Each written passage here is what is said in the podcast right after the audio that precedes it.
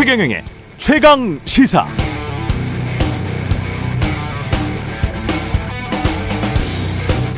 네, 2020년 미국 대통령 경선 때인데요. 바이든 미국 대통령은 중국의 시진핑 주석을 향해서 민주주의의 미음자도 모르는 깡패 이렇게 말했었습니다.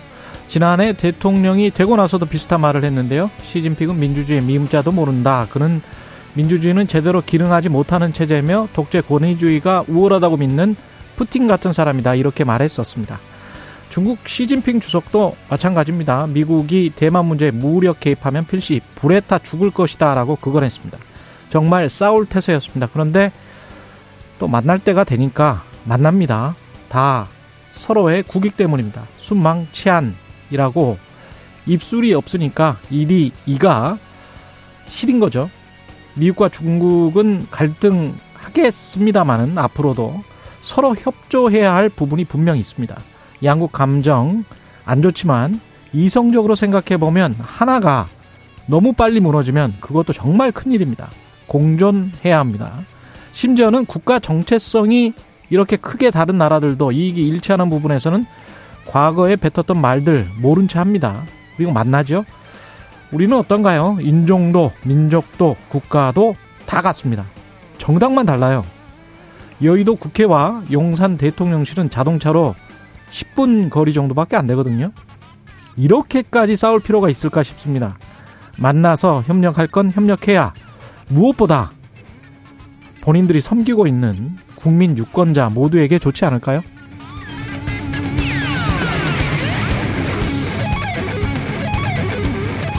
네, 안녕하십니까. 11월 17일 세상에 이익이 되는 방송 최경련의 최강시사 출발합니다. 저는 KBS 최경련 기자고요. 최경련의 최강시사 유튜브에 검색하시면 실시간 방송 보실 수 있습니다. 문자 자면은 짧은 문자 50원, 긴 문자 100원이 드는 샵 9730 또는 유튜브 무료 콩 어플 많은 이용 부탁드리고요. 오늘 최강시사 폴란드 현지 상황을 좀 들어보겠습니다. KBS 김기수 특파원 연결해 보고요. 국민의힘 안철수 의원도 만나보겠습니다.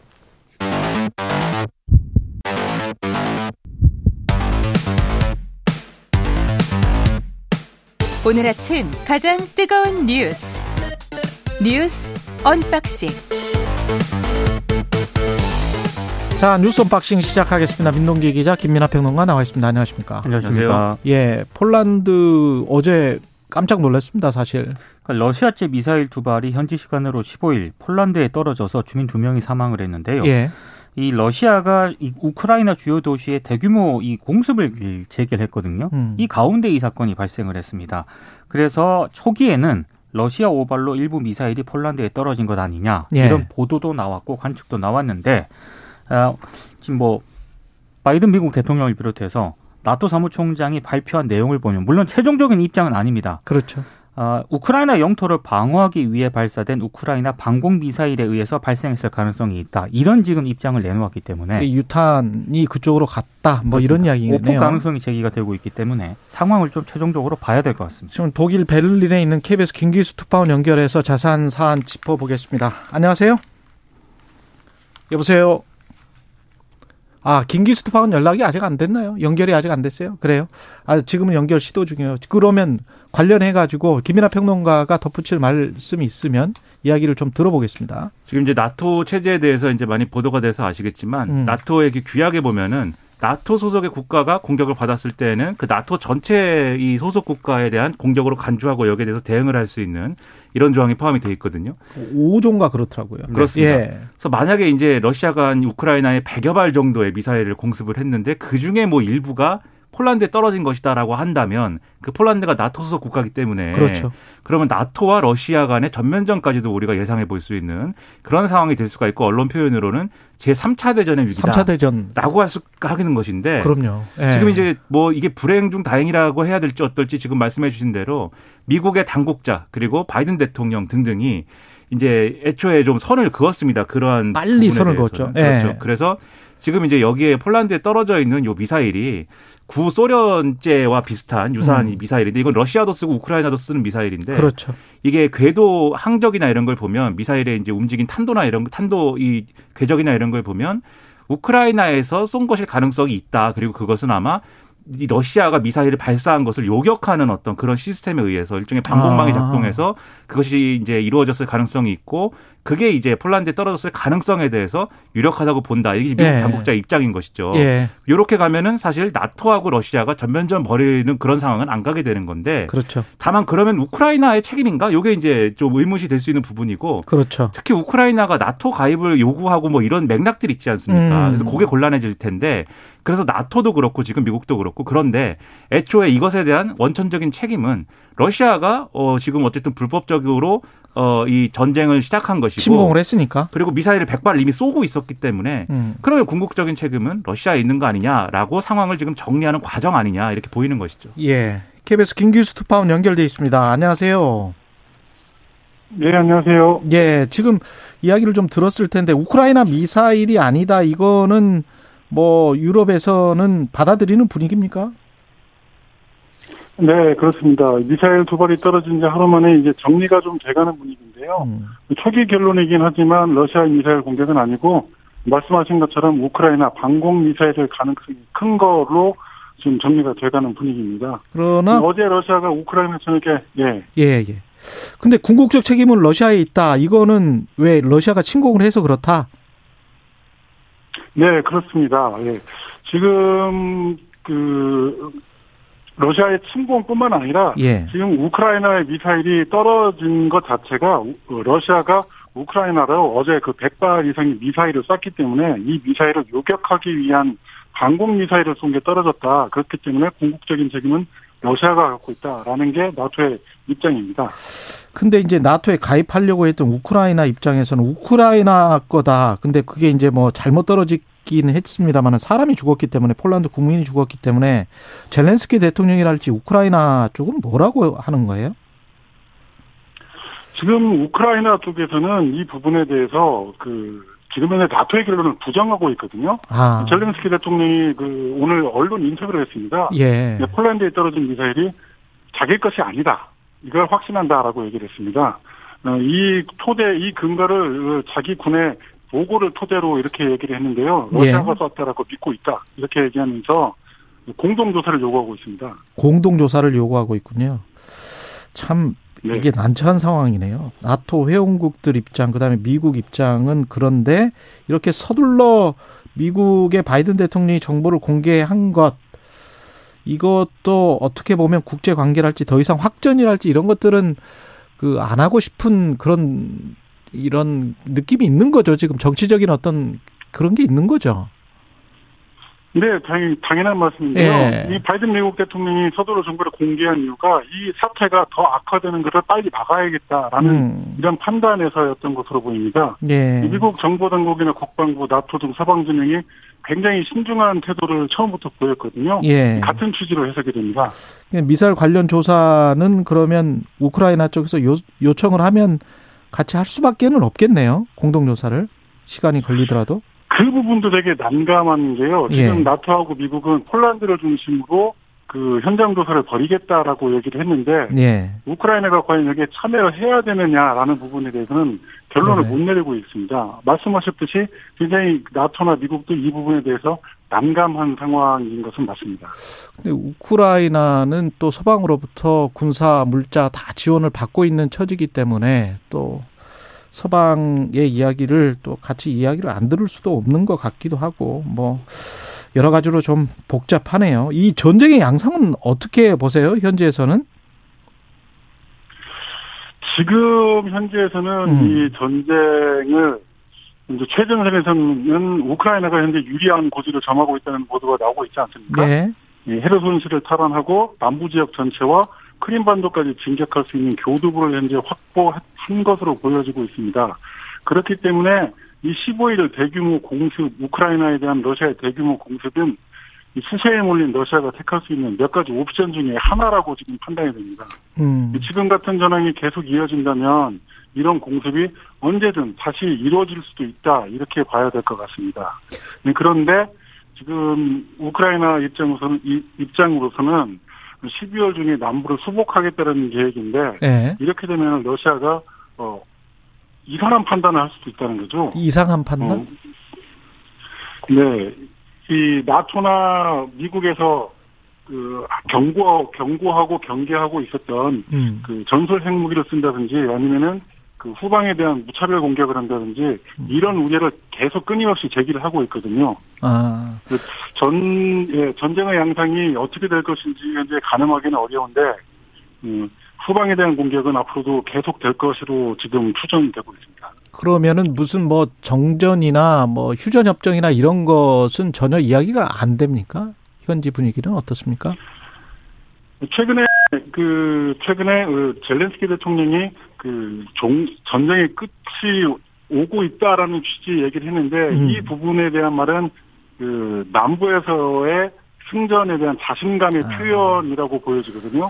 그런데 막상 그 종전의 당사자인 러시아에서는 이 종전에 대한 얘기를 그 심도 있게 꺼내고 있지 않습니다. 이 당장 또 오늘도 젤렌스키 대통령이 이 러시아를 향해서 우리는 그들과 소통하지 않는다라고 얘기를 했거든요. 예. 하지만 이, 예, 이, 한 나라가 완전히 파괴되고 항복하지 않는 한은 모든 전쟁은 협상으로 끝나게 마련이거든요. 그렇죠, 그렇죠. 언젠가는 협상 테이블에서 마주치게 될 텐데, 음, 그 마주치는 협상 테이블에서 누가 주도권을 갖게 되느냐. 음. 이제 그걸 가지고 그 양측이 치열하게 전투를 벌이고 있지 않겠느냐라고 보여집니다. 예, 여기까지 듣겠습니다. 베를린 특파원 KBS 김기수 기자였습니다. 고맙습니다.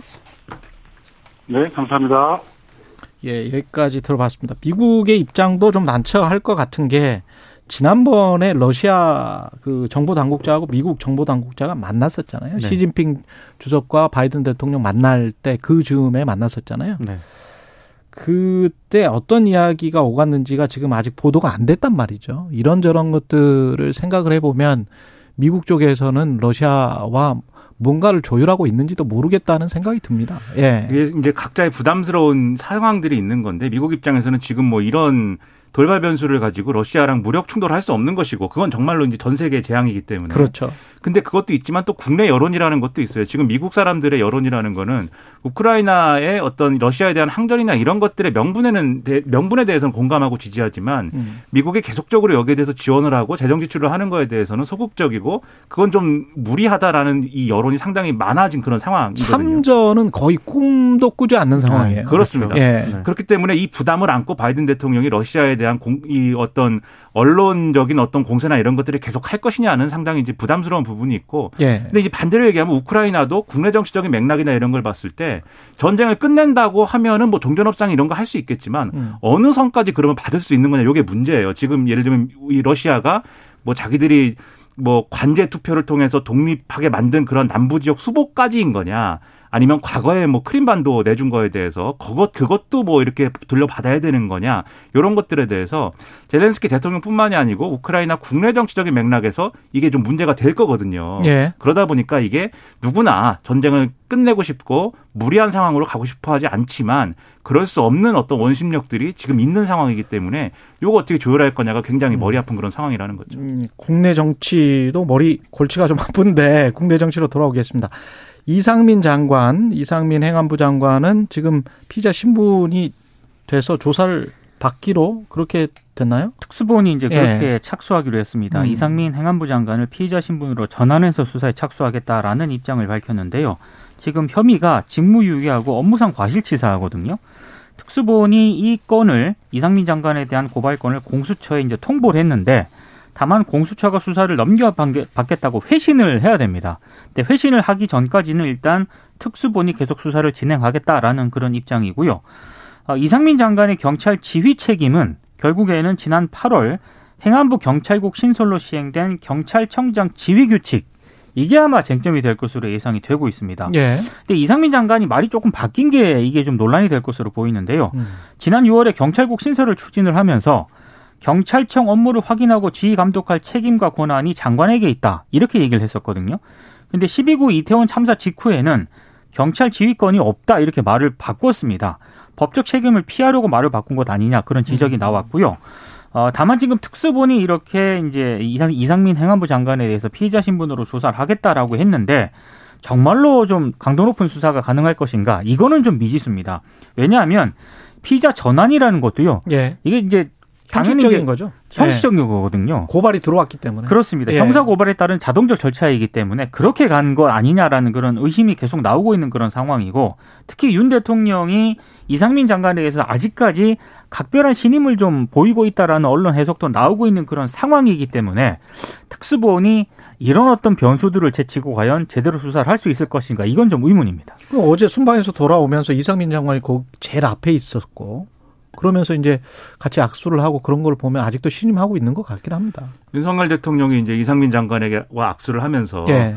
고생 많았다 이렇게 얘기를 했다는 보도죠. 네. 그러니까 고생이 많았다라는 게 이제 어떤 의미냐 이게 여러 가지 뭐 언론의 해석을 전하고 있는데 저는 이게 뭐 해석 여지가 있는 것인가 의문이에요. 왜냐하면 순방 떠나기 전에는 이상민 장관의 어깨를 두 번 두드렸고 그렇죠. 돌아와서는 그렇죠. 이제 고생 많았다라고 했다는 것은 그 순방 기간 동안에 있었던 일에 대해서 이제 이상민 장관에게 고생했다 이렇게 얘기하는 거지 않습니까? 예. 근데 그 기간 동안에 있었던 일은 지금 말씀하신 소방노조한테 고발당한 것 이 건이 있고 그다음에 중앙일보 인터뷰에서 폼나게 사표를 던지고 싶은데라고 말한 게 논란이 된 거죠. 이 정도가 있는 거거든요. 근데 거기에 대해서 당신 왜 그랬어? 이런 게 아니라 음. 고생이 많았다라는 것은 뭐 아, 이 힘든 아, 안 겪어도 될 어떤 힘든 일을 겪었구나라는 뉘앙스로 지금 비춰지기 때문에 그러면 이상민 장관에 대한 인적 조치나 이런 게 뭐 순방 끝나고 나면 있을 수도 있다라는 일각의 기대는 좀 멀어진 거 아니냐라는 생각이 들고요. 그렇다면 대통령이 그런 기류라면 지금 특수본이 지금 기로에 서 있는 거거든요. 예. 등 떠밀려서 이제 이상민 행안부 장관까지의 어떤 윗선 수사를 하는 신용을 하다가 엎어지느냐 아니면은 정말로 이제 어떤 뭐 이 과거에 뭐 기계에 있는 의기에 있는 그러한 뭐이 살아있는 권력을 수사한다고 하는 뭐 일부 검사들이 이제 했던 그런 모습처럼 쭉 치고 올라가 가지고 장관까지도 막 이렇게 어, 이 수사할 수 있는 그러한 경찰의 모습을 보여주느냐 기로에 서 있는 건데 대통령이 이런 이 기류라고 하면은 과연 그러한 압박을 뚫고 뭐 수사를 할 수 있겠느냐 이런 우려들이 있어요. 그러다 보니까 이게 정말로 그러면 기로 아니냐, 즉 경찰이 다시 평가받고 정말 수사를 잘할 수 있다라는 평가를 받게 되는 것인지 아니면 아 역시 경찰은 권력의 좀 이 바람의 흐름에 따라서 흔들리는 갈대야 이런 평가를 받는 것인지 상당히 중요한 기로다라는 얘기가 나오는 거죠. 근데 대통령 전용기가 내리고 그 용산 공, 그 용산이 아니고 그 공항에 그 다른 장관들은 없었죠. 다른 사람들도 있었습니다. 아니 정진석 비대위원장은 봤는데 그렇습니다. 다른 국회의원들은 제가 봤어요. 예. 그 여당의 지도부는 봤는데 장관들이 18개 부처 장관들이 다 나갔을 리는 없고. 그렇진 않습니다. 그렇죠? 네. 네. 그럼 제일 앞에 이제 행안부 장관이 있던데. 그렇습니다. 그게 의미하는 게 뭔지를 모르겠어요. 원래 행정안전부 장관이요. 예. 대통령이 해외 순방을 하거나 돌아올 음. 때 원래 이제 수행을 하도록 되어 있습니다. 아 그렇습니까? 예, 예, 예. 어. 임 이임재 전 용산경찰서장 그리고 류미진 총경 행안위에서 여러 가지 이야기를 많이 했습니다. 어제 이제 증인으로 출석을 했습니다. 예. 특히 이제 이임재 전 서울 용산경찰서장이 국회에 출석을 해서 몇 가지 좀 얘기를 했는데요. 이게 언론에 좀 보도가 됐습니다. 이태원 축제를 위한 경비 기동대 투입을 두 번 서울경찰청에 제안을 했는데 서울청이 두 번 다 거절했다. 어제 이렇게 얘기를 했습니다. 이게 이제 굉장히 좀 중요한 어떤 대목인데요. 사실 용산경찰서가 서울청에 경찰 기동대 파견을 요청했는지 여부가 특수본 수사의 핵심 규명 대상이거든요. 그렇죠. 지금까지 서울경찰청 같은 경우에는 참사가 발생하기 전에는 기동대 인력 배치 요청을 한 사실이 없다. 이런 입장을 고수를 해왔는데 음. 이임재 총경은 이 내용을 부인을 한 겁니다. 나중에 이제 이거 이 부분이 역시 이제 에, 쟁점이 될 것으로 보이고요. 만약에 이 총경의 주장이 사실일 경우에는 서울경찰청 지휘부 역시 참사에 대한 법적 책임을 지게 될 가능성이 굉장히, 굉장히 커지게 되는 그런 상황이고요. 어, 그리고 임재 총경 같은 경우에는 참사 당일에 에, 오후 11시가 돼서야 처음 참사와 관련한 보고를 받았다. 어제 이렇게도 얘기를 했거든요. 밤 11시에? 그렇습니다. 예. 어, 어, 임재 총경이 한 얘기는 이렇습니다. 녹사평역에 도착한 게 오후 9시 57분. 쯤이었는데 112 상황실장에게 상황을 물었더니 사람이 많고 교통이 정체되고 있으나 특이사항은 없다는 답변을 했다는 겁니다.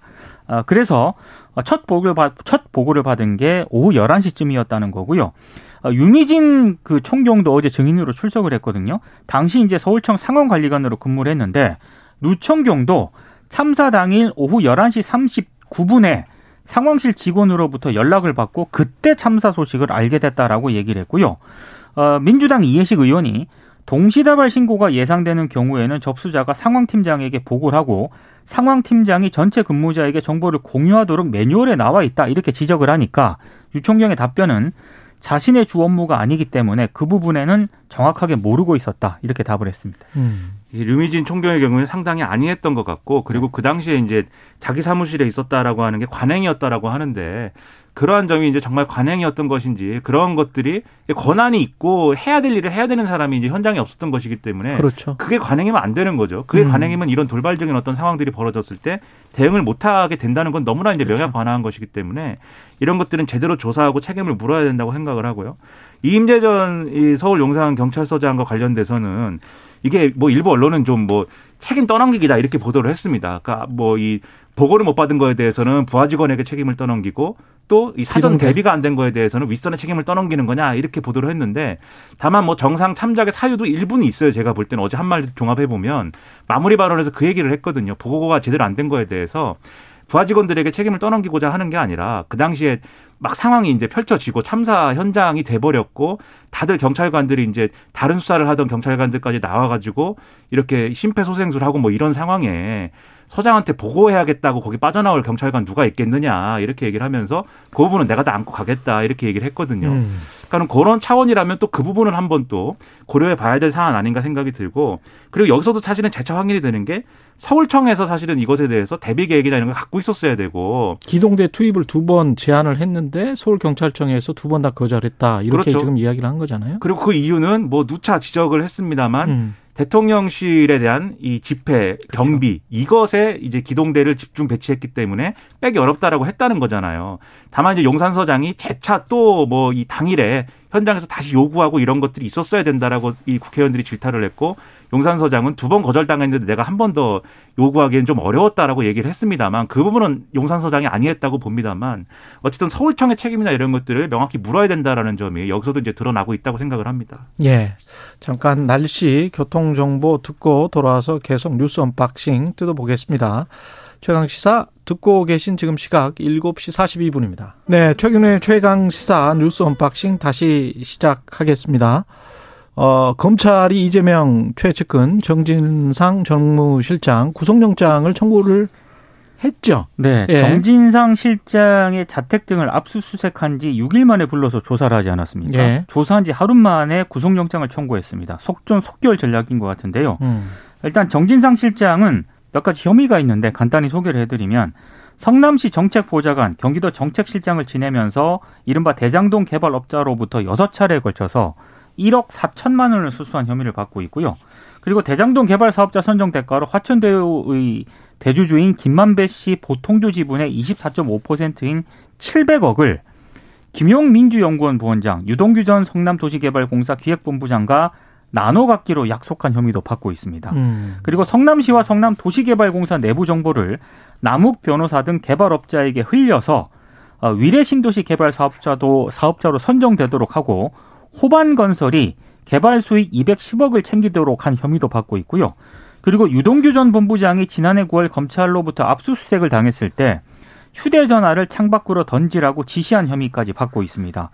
검찰이 지난 9일 이 정진상 실장 자택과 앞 사무실을 압수수색하면서 영장을 제시를 했는데 이 영장을 보면 정 실장과 이재명 대표의 관계를 정치적 공동체라고 적시를 했습니다. 그랬죠? 그리고 이재명 대표의 이름이 무려 102번이나 나왔거든요. 예. 그러니까 이 대표의 측근인 정 실장, 김용 부원장, 유동규 전 본부장과 이른바 대장동 개발 업자들이 이재명 대표의 정치적 성공을 위해서 유착을 했고 음. 이들의 각종 비리 윗선에는 결국에는 이재명 대표가 있다는 게 검찰의 판단인 것 같습니다.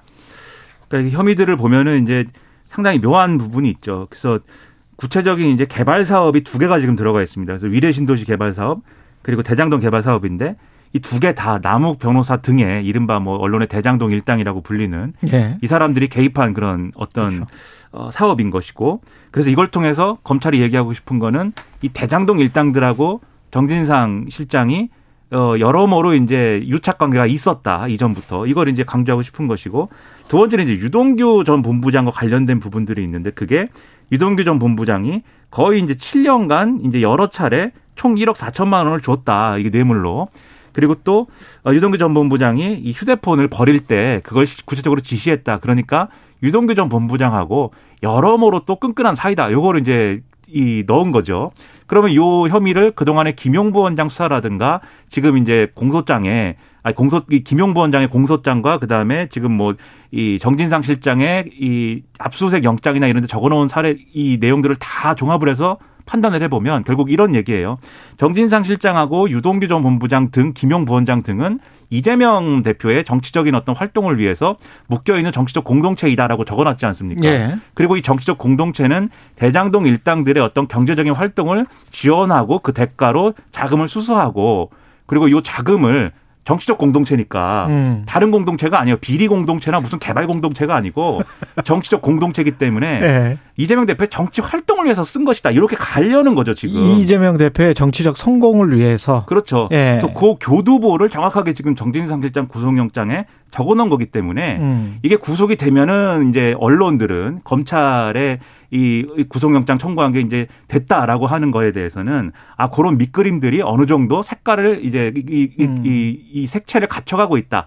요렇게 이제 쓸 것이고 그러면 이제 이재명 대표에 대한 검찰의 압박이나 이런 것들이 여론전의 차원에서도 수사의 차원에서도 강해지겠죠. 예. 다만 이제 만약에 구속영장이 기각이 된다 그러면 아 이게 민주당 얘기대로 검찰이 좀 무리하게 그림을 그렸다. 요런 여론이 커질 것 같은데 근데 구속영장이 나오느냐 마느냐는 사실 그런 여러 가지의 문제라기보다는 이제 증거인멸의 우려 그리고 혐의가 소명이 되는가 그리고 뭐 이게 뭐 도망 도주의 우려가 있는가 뭐 이런 것들이지 않습니까? 그렇죠. 그렇죠. 그래서 예. 이게 아마도 막 과대평가 될 것인데 요 구속영장이 나오냐 안 나오냐에 따라서 어. 근데 검찰이 이렇게 또 자세한 얘기를 다 쓰는 것도 그러한 효과를 노리고 있는 거 아니겠습니까? 그래서 이 수사가 상당히 지금 검찰 입장에서도 여론의 기대, 여론의 한 반쯤은 기댄 수사로 진행되고 있다는 게요 맥락에서 좀 드러나고 있다고 생각이 됩니다. 앞으로 재판부 가서 어떻게 이제 소명이 될지 진실이 어떻게 나올지 모르겠네요. 그 관련해서는. 근데 이제 참 재밌는 게 이게 우리가 이제 유권자들이 뭔가 판단을 할 때 정책 이슈, 정당 인물 이렇게 한 네 개로 판단을 한다고 하거든요. 근데 이 중에서 이제 부정부패는 이슈와 관련된 사안이잖아요.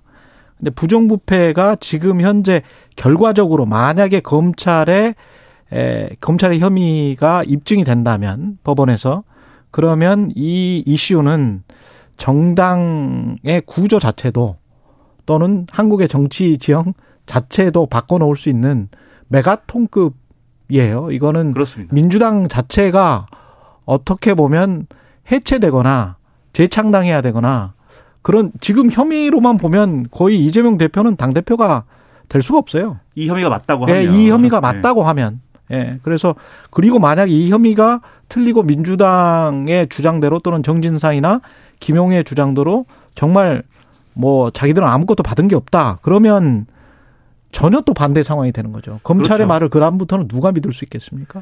이 예. 부분에서 이런 점은 좀 상기해야 될 필요가 있습니다. 이게 그러면 단기간에 끝나느냐 이 승부가 검찰과 이재명 대표 간에 이거 뭐 승부라고 표현하는 게 맞을지 모르겠습니다만 음. 이게 뭐 밀고 단기가 단기간에 끝나느냐 그렇지 않을 것 같아요 제 생각에는 그리고 아마 재판에 가도 대법원 판결 나올 때까지 이재명 대표하고 민주당은 억울하다고 할 것이고 검찰은 이런저런 여론전을 계속 되풀이할 것이고 이 구도로 갈 거거든요. 대법원 갈 때까지 제 생각엔 그래요. 이게 재판 아유. 과정에서도 이- 길게 걸릴 것 같습니다. 네? 이 네. 검찰의 그, 여- 검찰이 제가 뭐 표현하기로 전형적인 특수부 스타일의 그림 수사기 때문에 네. 이게 재판 가서도 이게 맞느냐 틀리느냐 증거가 있느냐 없느냐 할 거예요. 음. 그러면 제가 우려가 되는 것은 이 민주당이라는 정당이 있는데 지금 말씀하신 것처럼 이거 뭐 다 걸기 하는 상황처럼 돼버리지 않습니까? 거의 뭐 칩을 다 건 거예요. 그렇죠. 네, 근데- 도박으로 따지면. 그렇죠. 네. 근데 그렇게 갈 경우에 국민들의 판단이라는 거는 그 기간이 오래 걸리는데 그 기간 내내 이 문제만 얘기하고 있는 정당이어서도 안 되는 거예요. 그렇습니다. 배몰되면 안 되는 것이고 그렇습니다. 이재명 대표 문제는 그 문제는 뭐 별도로 대응하더라도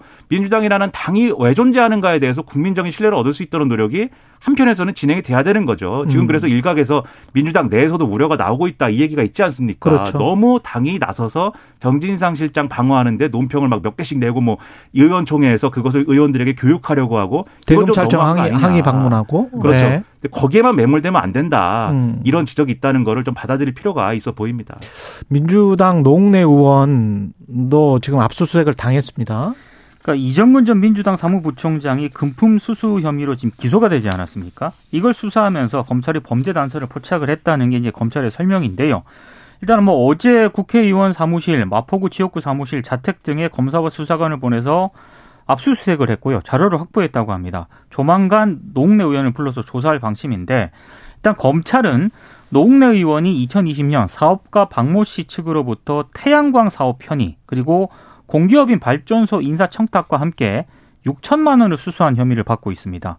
검찰은 노웅래 의원이 용인 물류단지 인허가와 관련해서 당시 김현미 국토부 장관에게 말을 해서 편의를 봐주는 대가로도 돈을 받은 것으로 일단 의심을 하고 있거든요. 근데 만약에 이제 검찰이 이것까지 수사를 하게 될 경우에는 문재인 정부 당시 다른 여권 인사들까지 이 수사가 확대될 가능성이 있기 때문에 이 수사가 굉장히 좀 중요한 것 같습니다. 그렇겠군요. 그리고 이 박모 씨 같은 경우에는요.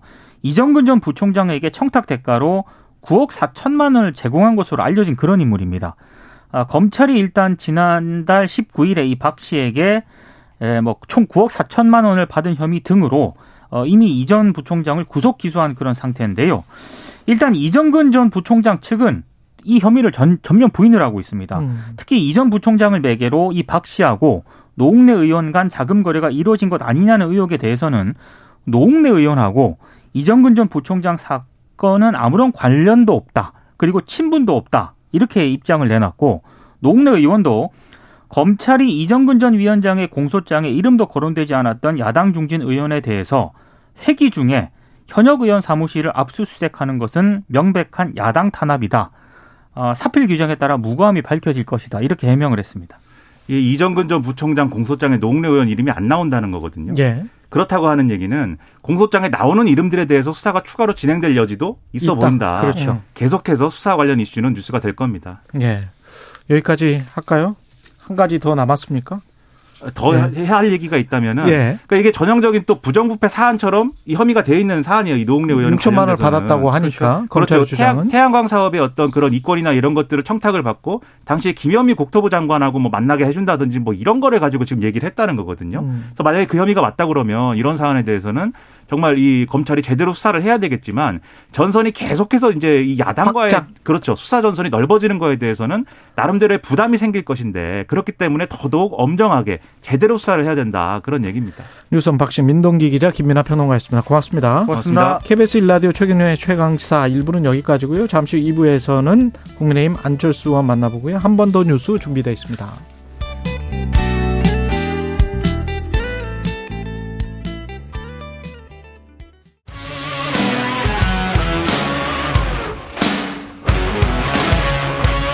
오늘 하루 이슈의 중심 최경영의 최강 시사. 네, 최경영의 최강 시사 오늘은 국민의힘 당권 주자 안철수 의원 연결돼 있습니다. 정치 현안들 자세히 좀 여쭤보겠습니다. 안녕하세요. 네, 안녕하십니까? 예, 안철수 의원님 또 천재 중에 한 분이신데 오늘이 또 수능 날입니다. 네. 예, 수능 수능 보시는 학생들 예, 응원 메시지 먼저 부탁드리고 시작할게요. 예, 예. 정말 많은 고생하셨어요. 어, 정말 최선을 다해서 지금까지 어, 힘드신 그런 과정들 다 겪으셨으니까 갈고 닦은 실력 유감 없이 발휘하시면 좋겠고요. 예. 어, 제가 이 말씀 드리고 싶어요. 그 스티브 잡스라고 있습니다. 근데 그렇죠. 대학교 예. 졸업을 못 했어요. 대학교 그랬죠. 한 학기만 이제 나오고 나서 어, 그냥 자기가 원하는, 뭐, 자기랑 직접 필요는 없지만 그냥 끌리는 대로 몇 과목 이렇게 수강했답니다. 음. 근데 그 중에 하나가 그 글씨체에 대해서 어, 연구하는 뭐 그런 과목이 있었다는데 이상형에 네. 끌려서 그걸 했대요. 근데 10년 정도 뒤에 애플사를 만들면서 어그 맥킨토시라는 컴퓨터에 처음으로 그 전까지 컴퓨터는 글씨체가 한 개였는데 아. 다양한 글씨체를 이제 포함시키는 첫 번째 컴퓨터를 만들고 그게 지금은 대세 아닙니까? 예. 그러면서 스티브 잡스가 그랬다는 거예요. 아 인생은 어 그냥 띄엄띄엄 하고 싶은 대로 이렇게 하는 점인 줄 알았는데 예. 다 연결된다. 뒤돌아보니까 그 점들이 다 연결이 돼 있더라.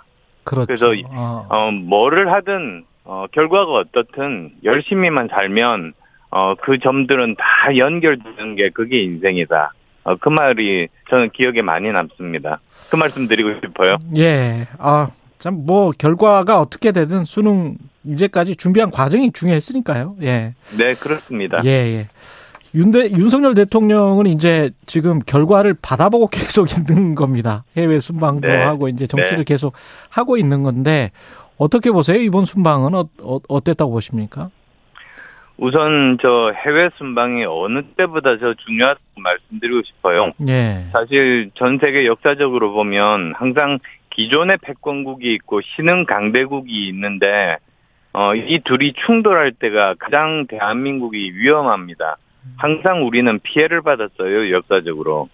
그래서 지금 이 외교가 중요한데 지금 현재 일어나고 있는 일들 보시면 미국과 과학이 어, 과학기술 패권 전쟁을 하고 있습니다. 아, 미국과 중국이. 예. 그 다음에 또 우크라이나 전쟁이 있고요. 북핵 위협이 있고요.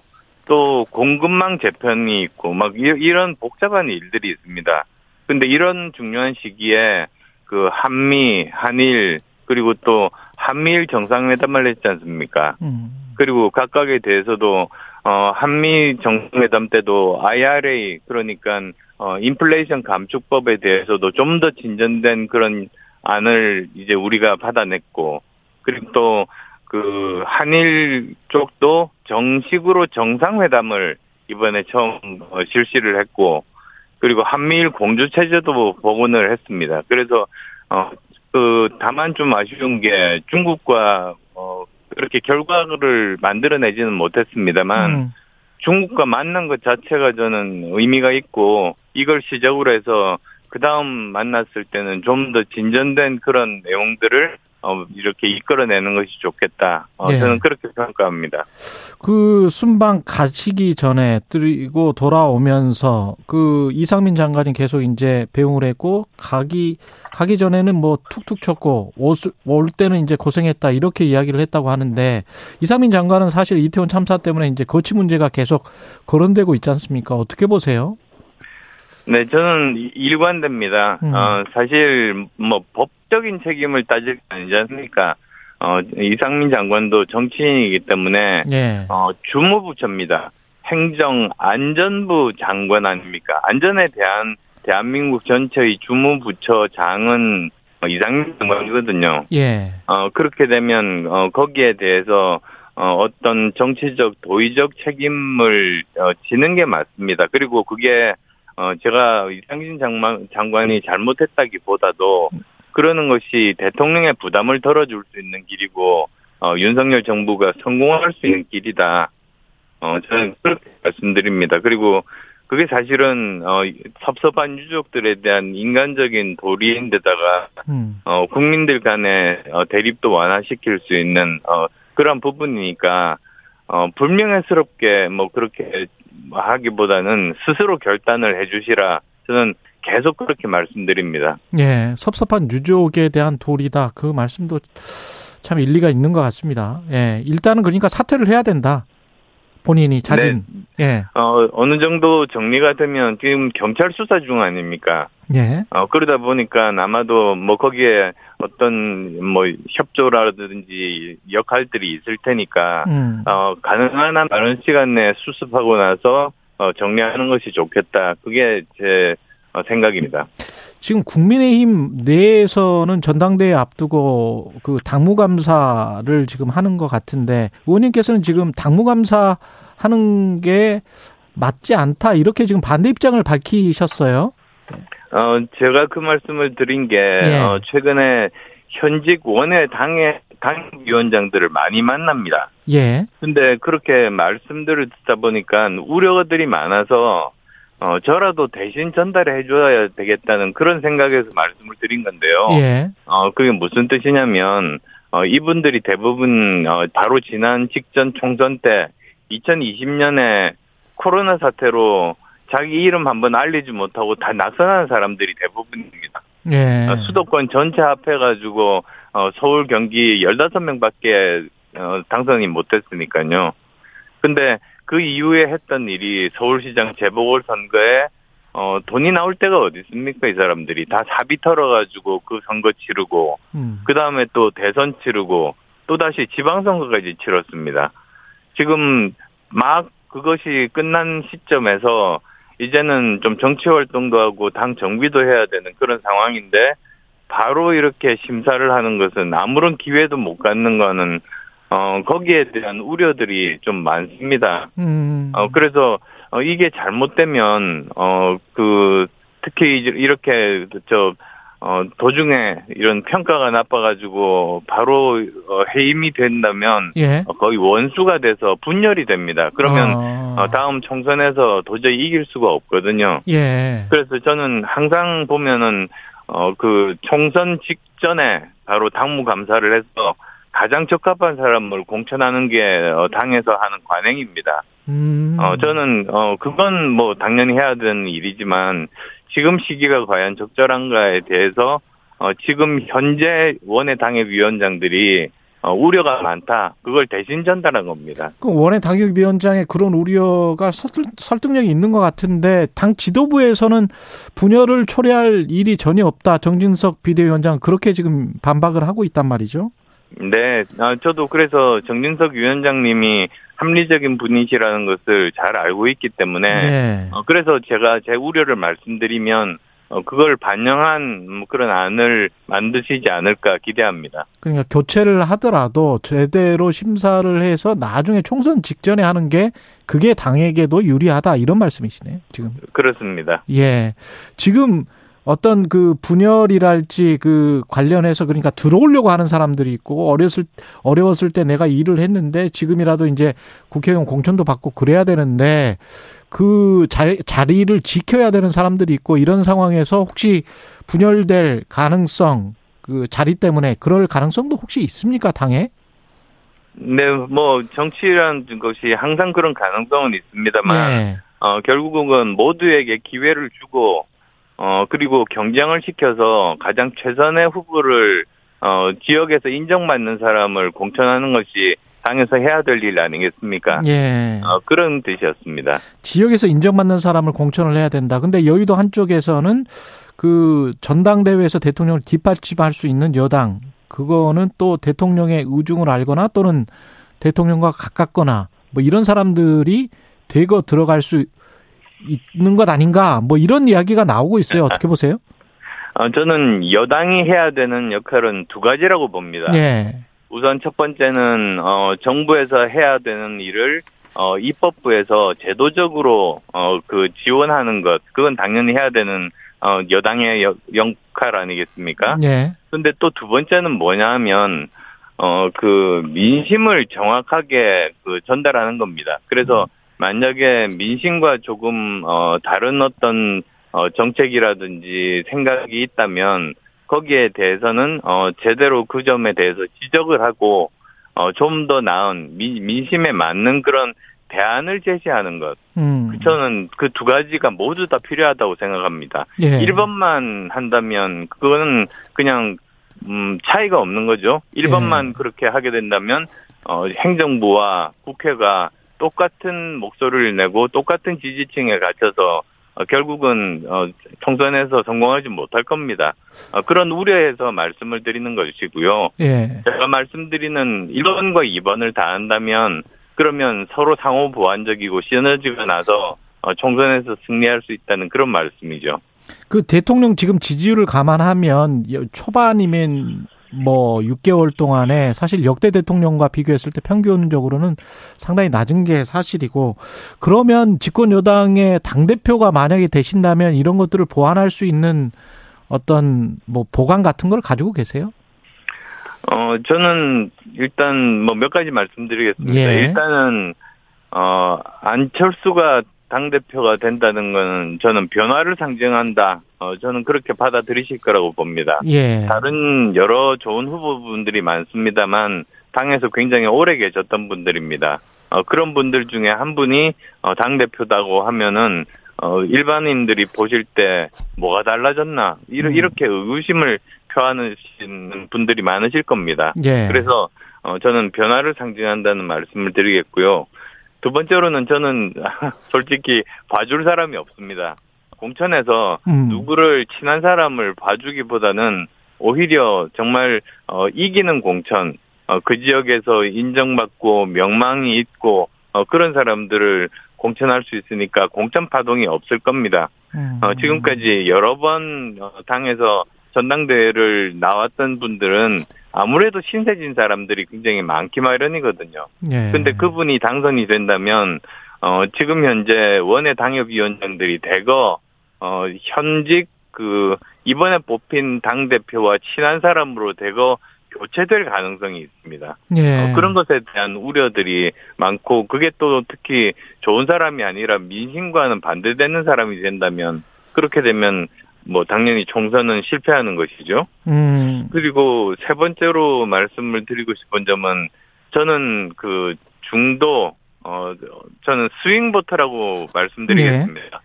1번만 찍으시는 분과 3번만 찍으시는 분, 아 2번만 찍으시는 분들이 어 계시지만 사실 저 선거를 결정 짓는 것은 스윙 보터입니다. 근데 이 스윙 보터 분들은 항상 이렇게 보는 것이 과연 누가 더 유능한가, 어, 경제 문제를 살리는 등 어, 유능한 사람인가. 그다음 또 두 번째로는 누가 도덕성이 있는가. 그리고 또 세 번째는 누가 더 품격 있고 그러니까 뭐 막말 같은 것들 쓰지 않고 예. 노블리스 오블리제로 직접 행동으로 어, 그런 일들을 보여주는가. 저는 이런 것들이 가장 중요하다고 생각하는데 예. 10년 동안 뭐 저만큼 이렇게 그 swing voter층에 대해서 고민하고 그분들이 어떤 생각을 하시고 어떤 강점을 가지고 있고 음. 또한 어떤 또 한계점을 가지고 있는가 어, 저만큼 많이 아는 사람은 없다고 생각합니다. 그 지금 쭉 말씀을 하셨는데 당 내에서 보면은 장재훈 의원이 주호영 원내대표를 또 그 비판을 하고 그런 모습들이 밖에는 친윤계, 이른바 친윤계 대통령의 복심을 읽고 있는 사람들이 장악을 하고 그런 상황에서 안철수 의원님의 뭐랄까 포지셔닝은 뭡니까? 대통령과 대립각을 세울 수 있는 어 당 대표입니까? 아니면은 어 대통령과 친한 당 대표입니까? 어떻게 봐야 될까요? 어 저는 우선 가장 중요한 것은 예. 윤석열 정부의 성공을 바라는 사람입니다. 예. 그게 제일 중요한 기준입니다. 예. 근데 그 이유는 어떤 정부든 사실 성공을 해야지 국가가 성공하고 국민이 성공하고 음. 행복할 수가 있지 않습니까? 예. 그래서 그건 뭐 모든 정치인들이 반드시 생각해야 될 그런 기준이라고 생각하고요. 근데 그러려면 어 민심을 정확하게 전달을 해야 됩니다. 음. 어 그것이 저는 당의 역할이라고 생각합니다. 민심을 정확하게 전달하지 않고 어 그대로 어 그 용 용산의 생각 그걸 100% 그대로 뭐 똑같이 차이가 없다고 한다면 그러면 지지층이 확장이 될 수가 없지 않습니까? 예.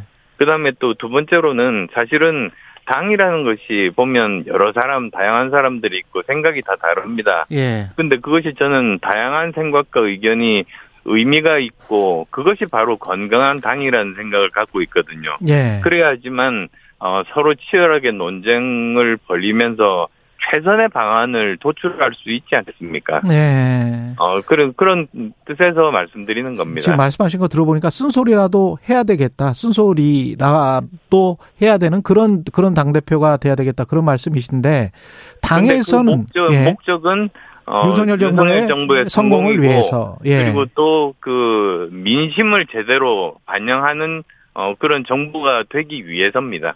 근데 장재원 의원이 주원 주호 저 주호영 원내대표를 공개 비판한 거 이런 것들은 내부에서 어떤 대통령을 둘러싸고 갈등의 양상으로 보인단 말이죠. 근데 뭐 장재원은 아시겠습니다만 예. 어그 대통령과의 관계에 대해서는 모든 분들이 다 잘 알고 계시지 않습니까? 어 그래서 또 장재원 의원은 어 충분히 저는 어 그렇게 어, 행보하고 발언하실 수 있는 분이라고 생각하고 예. 그것 역시 어, 당 내에서의 여러 가지 생각과 의견 중에 하나로서 함께 논의하고 토의해서 건강한 당을 만드는 어, 음. 어, 그런 필요한 요소라고 생각합니다. 아, 네. 그래서 장, 하나의 의견일 뿐이다. 장재현 의원의 말도. 아, 여러 의견 어, 중요한 여러 의견 중에 하나이고 중요한 여러 포함해서 예. 어, 제대로 우리가 좋은 안을 도출하자는 거죠. 예. 어제 저 나경원 의원이 저희랑 최강 시사랑 인터뷰를 했는데 당권 도전 어, 여지는 분명히 뒀고 안철수 의원에게 전할 말이 없냐고 여쭤보니까 정치가 어쩔 때 보면 매체를 통해서 하는 이야기가 별로 안 좋더라. 직접 할 이야기가 있으면 하겠다. 뭐 이렇게 이야기를 하셨는데 강력한 경쟁자 중에 한 명인데 하실 말씀 없으세요? 어, 저는 이미 이야기했습니다. 예. 어, 저는 나왔 나오셨으면 좋겠다. 그렇게 나오셨으면 이야기를 좋겠다. 했습니다. 예. 저는 오히려 많은 다양한 분들이 나오셔서 당원들에게 선택의 여지를 주는 것이 음. 어, 건강한 당원을 위해서 좋다. 어, 비유를 쓰자면 예전에 민주당은 어대명이라고 그랬지 않습니까?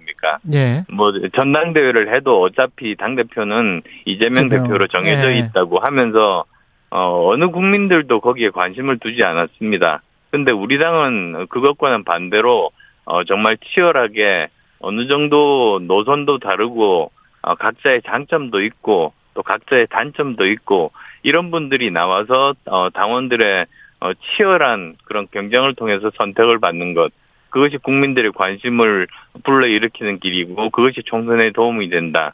어, 저는 그런 취지로 계속 말씀을 드렸습니다. 유승민 전 의원도 나왔으면 좋겠다라고 생각하세요? 어, 그때 그렇게 말씀을 드렸죠. 그 혹시 신경 쓰이지는 않으십니까? 여론조사나 뭐 아닙니다. 뭐 예. 아니 그건 어, 당원들 뜻에 겸허하게 받아들이고 예. 어, 저로서 할 수 있는 일은 최선을 다하는 일 뿐인 아니겠습니까? 예.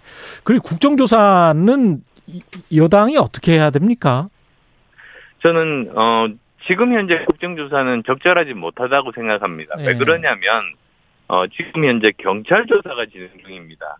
근데 아쉽습니다만 경찰 조사가 진행되는 와중에 국정조사를 하게 되면 증인들이 출석을 거부할 수 있습니다. 음. 그 다음에 또 어, 출석을 하더라도 묵비권을 행사해도 어, 그것에 대해서 법적인 제재를 하거나 그럴 수 있는 수단이 없습니다. 경찰 조사 중이니까요. 예. 그렇게 되면 국정조사 목적이 뭡니까? 현실을 밝히는 건데 증인들이 출석도 하지 않고 말도 하지 않으면 아무런 의미가 없고 오히려 여당과 야당 의원들 간의 말싸움 그냥 어, 단순히 그냥 정쟁에 그냥 휩싸이지 않겠습니까? 어. 아무런 생산적이지가 못합니다. 그래서 제가 드리는 말씀은 네. 일단은 경찰 조사를 지켜보자. 네. 어, 그리고 또 경찰 조사에 대해서 어, 국민적으로 어, 이것에 대해서 납득을 못한다고 하면 그때 우리가 여기에 대해서 논의를 하고 또 이것을 하는 것은 그거는 어 그게 오히려 적절한 것 아닌가 저는 그렇게 말씀드리고요. 예, 알겠습니다. 어, 예, 드립니다. 예. 국정조사는 반대하시는 걸로. 예. 국민의힘 안철수 의원이었습니다. 아, 장, 지금 예. 현재는 예. 그렇다는 말씀입니다. 지금 현재는 그렇다. 수사 중이기 네. 때문에. 예. 그런 말씀이시네요. 예. 국민의힘 안철수 의원이었습니다. 고맙습니다. 네. 감사합니다. 오늘 하루 이슈의 중심. 당신의 아침을 책임지는 직격 인터뷰. 여러분은 지금 KBS 일라디오 최경영의 최강 시사와 함께하고 계십니다.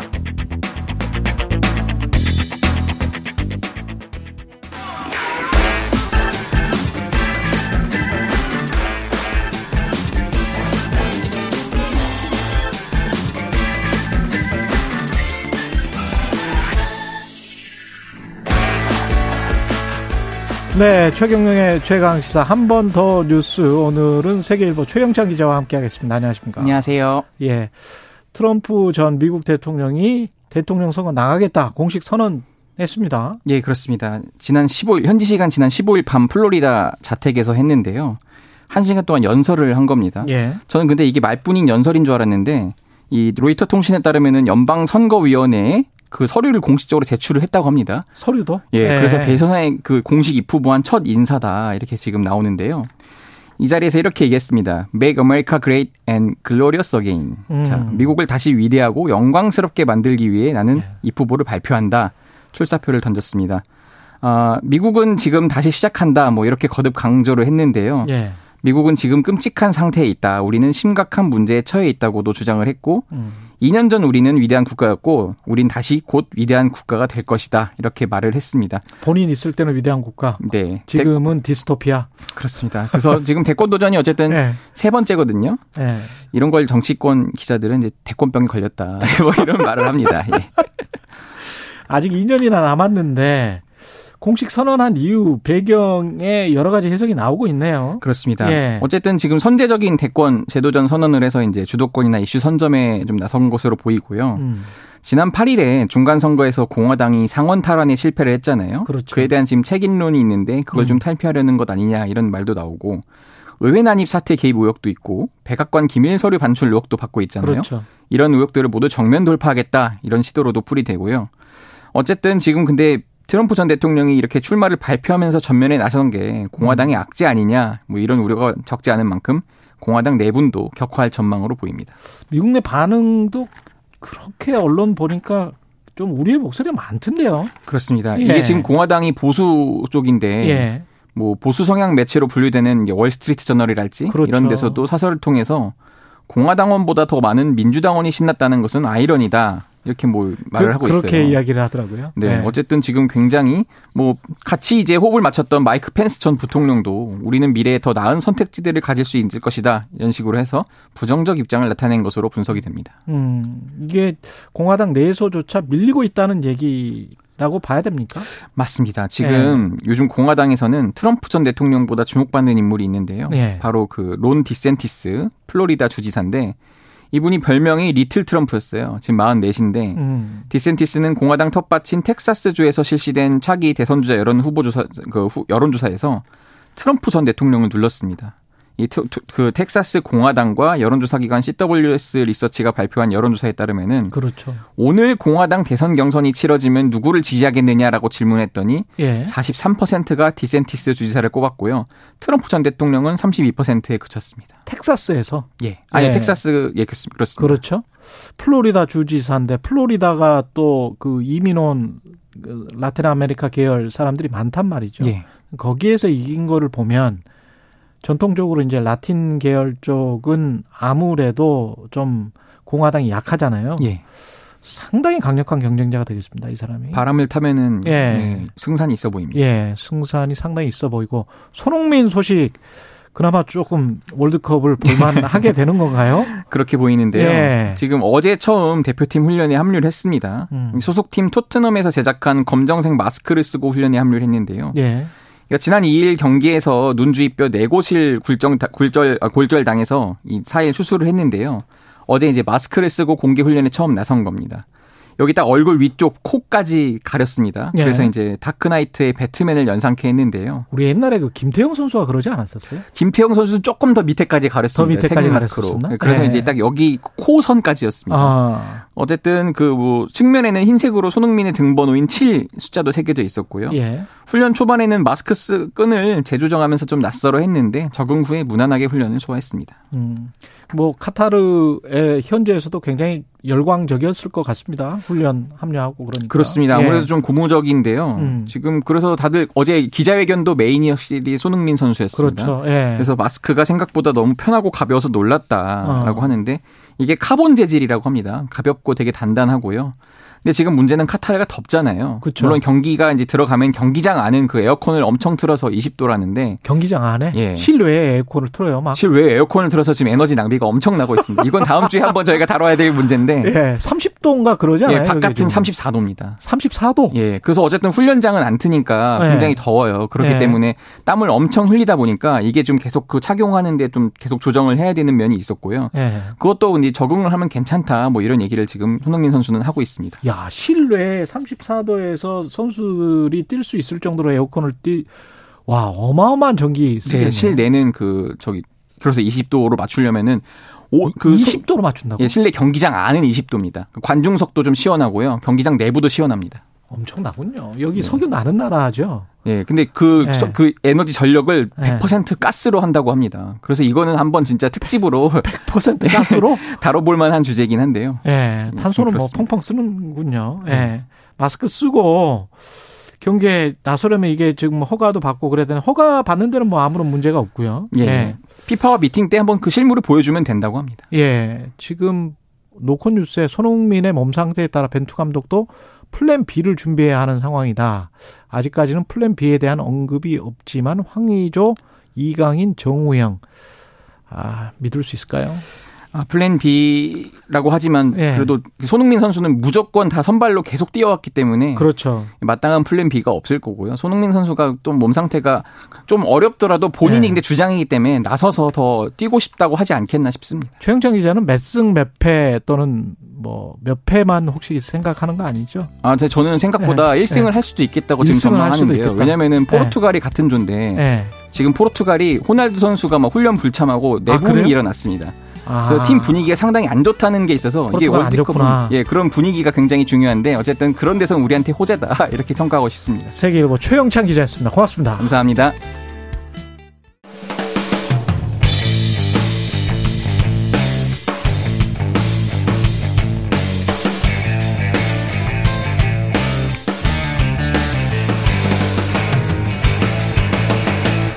최경영의 최강 시사.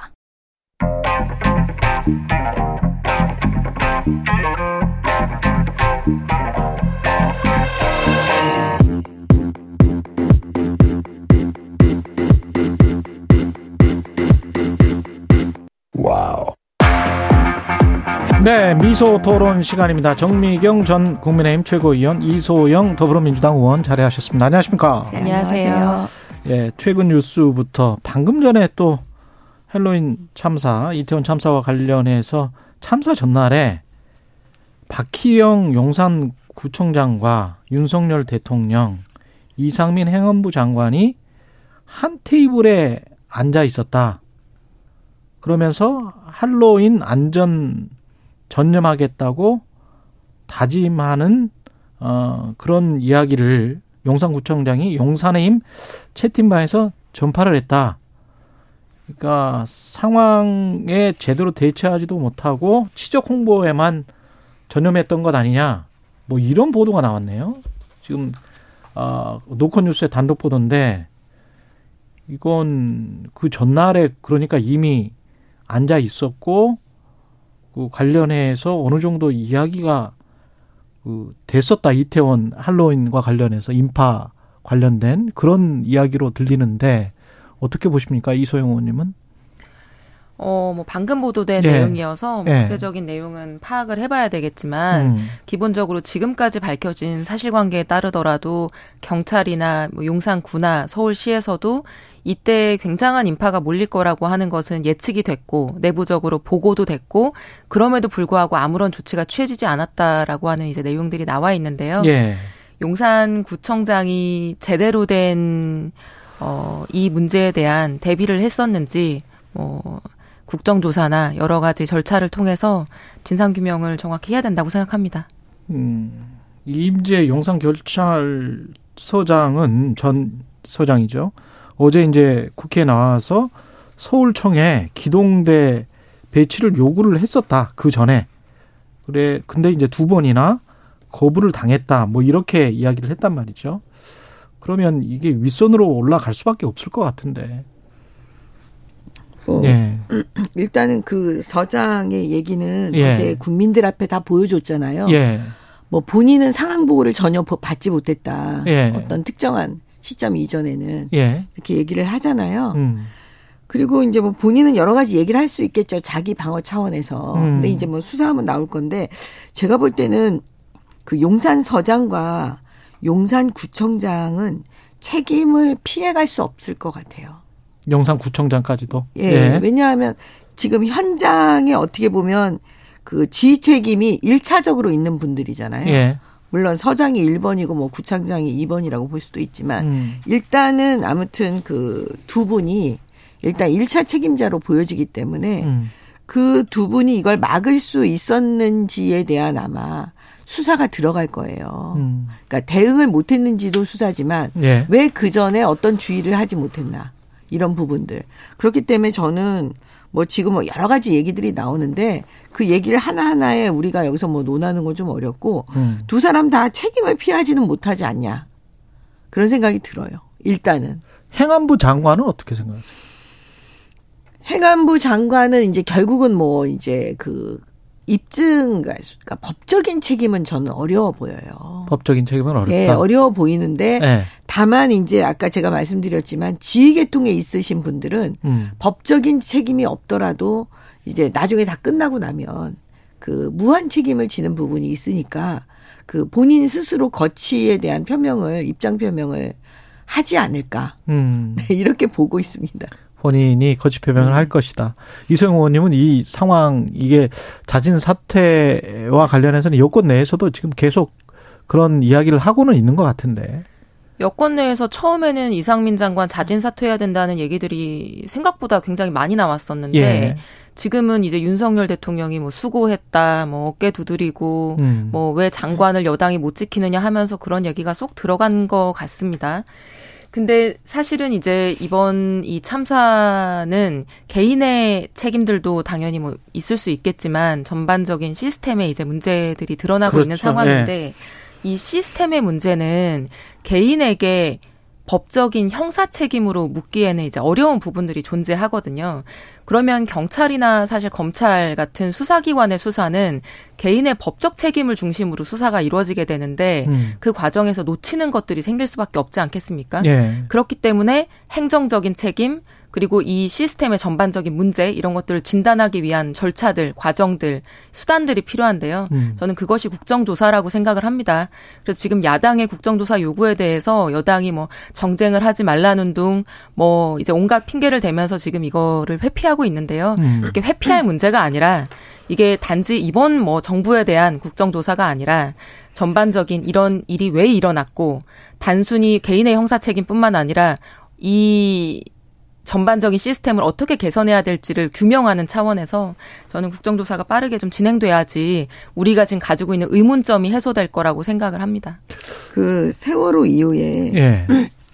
그 500억 이상의 돈을 들여서 사실 조사를 뭐 9번 정도 했다 지금 이런 얘기가 많이 나오잖아요. 음. 그 다음에 이 전반적인 시스템 문제를 지금 현재 민주당이 되게 얘기를 많이 하고 있는데 이 전반적인 시스템 문제를 왜 문재인 정부 때 만들지 못했느냐라는 지적이 진짜 많아요. 그러면 이 전반적인 시스템 문제는 왜 국회에서는 또 안 했느냐? 그러면 국회의원들은 책임이 없느냐? 라는 문제를 또 지적하지 않을 수가 없는 거예요. 저는 정말 이해가 안 되는 지점이 딱 하나 있는 게 뭐냐면 일본의 지금 예를 보면 음. 압사 사고가 날 거를 일본은 사실은 대비를 해서 법적으로 경찰에게 그 마이크를 잡고 그 차 위에 올라가서. 음, 그렇죠. 예. 올라가서 이렇게 지휘를 하면서 음. 어무, 아무튼 그 질서를 지금 위해서 그 사고를 그렇죠. 미연에 방지하는 걸 법으로 만들어 놨다는 거예요. 네. 그러면 그 세월호 이후에 여러 가지 전반적인 시스템 문제를 정부가 하고 국회도 해야 되거든요. 국회의원들. 정치인들이 뭐 합니까? 그러면 그 일본의 예, 미국의 예, 각종 다른 나라의 예도 다 봤을 거 아니에요. 그럼 왜 전반적인 시스템을 왜 법으로 그렇게 만들지 못했는가? 그다음에 민주당은 지금 현재 다수당이에요. 그럼 지금이라도 이런 법을 만들어야 돼요. 어? 검수 완박 법안은 순간적으로 그렇게 국민들이 반대해도 순식간에 처리한 사람들이 왜 지금이라도 이런 법안 만들어 가지고 왜 처리 안 하는가? 그 이거를 알겠습니다. 지금 있는 거라니까. 근데 네. 그 대통령실 업무 이전에 따라서 지금 경찰 업무가 증가했다 했냐라는 질문에 그 용산 경찰서장이 증가했다 이런 이야기를 했거든요. 그리고 이제 기동대와 관련해서도 그쪽에 어, 두개 정도 서초에도 어 사저에도 있었었고 뭐 이래 가지고 이제 두 번이나 지금 어 요청을 했는데 청장이 뭐 집회 시위 관련해서 안 된다라고 했다는 거예요. 만약에 기동대가 만약에 대통령실 이전 안 하고 이거는 뭐 누구의 책임을 따지는 게 아니고 뭐 워낙 복합적인 이야기이기 때문에 지금 계속 뭐 이제 국회 이야기를 하시니까 근데 직접적으로는 그런 것들 대통령실 이전이랄지 이런 것들도 요인이 되지 않았을까요? 아니 복합적인 요인을 따지면 뭐 모든 요인이 다 예. 원인이 되는 거죠. 그러니까 음. 제가 말씀드리는 거는 민주당에서 그런 얘기를 지적을 하려면 음. 저는 먼저 본인들이 왜 법률적으로 하지 못한 거, 그 다음에 문재인 정부에서 전반적인 시스템을 만들지 못한 거에 대한 적어도 국민들한테 죄송하다는 말 한마디는 하고 이게 음. 시작을 해야 되는 거지. 음. 그렇지 않으면 이게 정쟁으로만 공격을 위한 공격만 돼버리는 거잖아요. 네. 어차피 제가 말씀드렸지만 책임은 두 가지라니까요. 왜 막지 못했냐? 왜 우리는 전반적인 시스템이 없었냐? 법은 왜 없었냐? 그 다음에 두 번째는 뭐냐? 그 왜 대응을 못 했느냐. 그러면 이 대응을 못한 부분은요. 어차피 윤석열 정부에서 대답을 해야 돼요. 그러면 사전에 막지 못하고 전반적인 시스템을 만들지 못한 거는 결국은 지금 거대한 권력을 갖고 있었던 민주당. 민주당이 대답을 해야 되는 거예요. 우리 음. 국민들은 그 지점을 저는 정확하고 상식적으로 공정하게 바라보고 있다고 생각을 해요. 제가 좀 말씀을 드리면은 네. 처음에 이 사건 터지자마자 정부에서 뭐라고 했냐면요. 주최자가 없는 축제 같은 경우에는 우리 법 제도가 미비해서 뭐 누가 이거를 사전에 관리해야 되는지 뭐 이런 게 없다. 음. 법을 만들겠다 그랬어요. 네. 재난안전기본법이랑 관련 법규를 봤더니 그런 제도가 다 있었죠. 규정이 다 있었죠. 법 제도가 미비해서 이 단순히 이 문제가 발생했다 이렇게 얘기하는 거는 왜곡에 가깝고요. 국회가 책임이 왜 없습니까? 당연히 있죠. 책임이 있기 때문에 이 음. 사건을 단순히 형사 사건에 대한 어떤 수사 이걸로 맡기는 것이 아니라 국회가 나서서 이 문제를 들여다보고 국정조사 하자는 얘기를 그래서 하는 거고요. 예. 그리고 이 사고를 뭐 문재인 정부 때 왜 대비하지 못했고 만들지 못했느냐 이렇게 얘기하기 시작하시면은 이 사건 그리고 재발 방지를 위해서 아무 얘기하지 말라는 거예요. 이렇게 따지고 올라가면은 뭐 정미경 최고위원님도 국회의원 아니셨어요? 그때 왜 이거 관련해서 막지 못하셨어요? 저 국회의원 아니었어요. 아니셨나요? 네. 언, 언제 언제 하셨어요? 세월호 때 국회의원이 아니었어요. 아니 세월호 아. 때가 아니고요. 그러면은 뭐 무슨 당군 할아버지 때까지 올라가서 시스템을 만들었어야죠. 그렇게 얘기하기 시작하면 네. 아무도 그냥 책임지지 말고 여기, 그냥 옛날 탓만 하자는 네, 얘기입니다. 책임공무원 여기까지 하고요. 민주당 이야기 잠깐 하고 그다음에 순방 이야기 하고 뭐 이렇게 하면 되겠네요. 그 민주당은 지금 정진상 정무조정실장 조사를 하고 그다음에 구속영장을 청구를 했기 때문에 이게 결국은 이재명 당 대표한테까지 연결이 될 것 같은데 어떻게 보십니까? 정미영 최고위원은? 지금 그 김용 씨에 유동규. 대해서는 예. 부위원장에 대해서는 이미 영장이 발부가 됐잖아요. 예. 아마 그때 이제 수사가 이게 지금 김용 정진상이 분리된 수사가 아니에요. 음. 어차피 지금 대장동 그다음에 위례 뭐 그 뒤로 계속 지금 유동규 대장동 일당들하고 같이 지금 섞여 있는 거잖아요. 예. 그렇기 때문에 그 이미 수사는 많이 진행이 되어 있는 상태고 그다음에 이제 정진상 씨에 대해서는 개인적으로 정진상 씨가 받은 돈 혐의가 더 있기 때문에 더 플러스가 됐겠죠. 수사할 때. 그러니까 이제 그 부분에 대한 이제 압수수색이 끝난 상태였기 때문에 저는 바로 구속영장 청구가 됐고 음. 아마 구속이 될 거라고 일단 예측이 되어져요. 음. 그러면 김용과 정진상의 지금 이런 부분들이 자기의 개인적 이익을 위해서 이 사람들이 일했다라고 보진 않는 거죠. 더 나가서 이재명 대표를 위해서 이 두 사람이 움직이는 거라고 사람들이 보고 있기 때문에 결국 수사도 이재명 대표를 향해서 갈 수밖에 없는 거고요. 음, 이제 이재명 대표 조사만 일단 조사 음, 날짜를 남았다. 예, 남았다. 이렇게 보여져요. 이제 음. 그 시점은 아마 정하겠죠. 예. 예. 이재명 당대표의 소환 조사만 남았다. 칼끝은 이재명 당대표로 향하고 있다. 이소영 의원님. 칼끝이 이재명 대표를 향해 있다고 하는 거는 뭐 음. 모두가 그렇게 지금 보고 있는 것 같아요.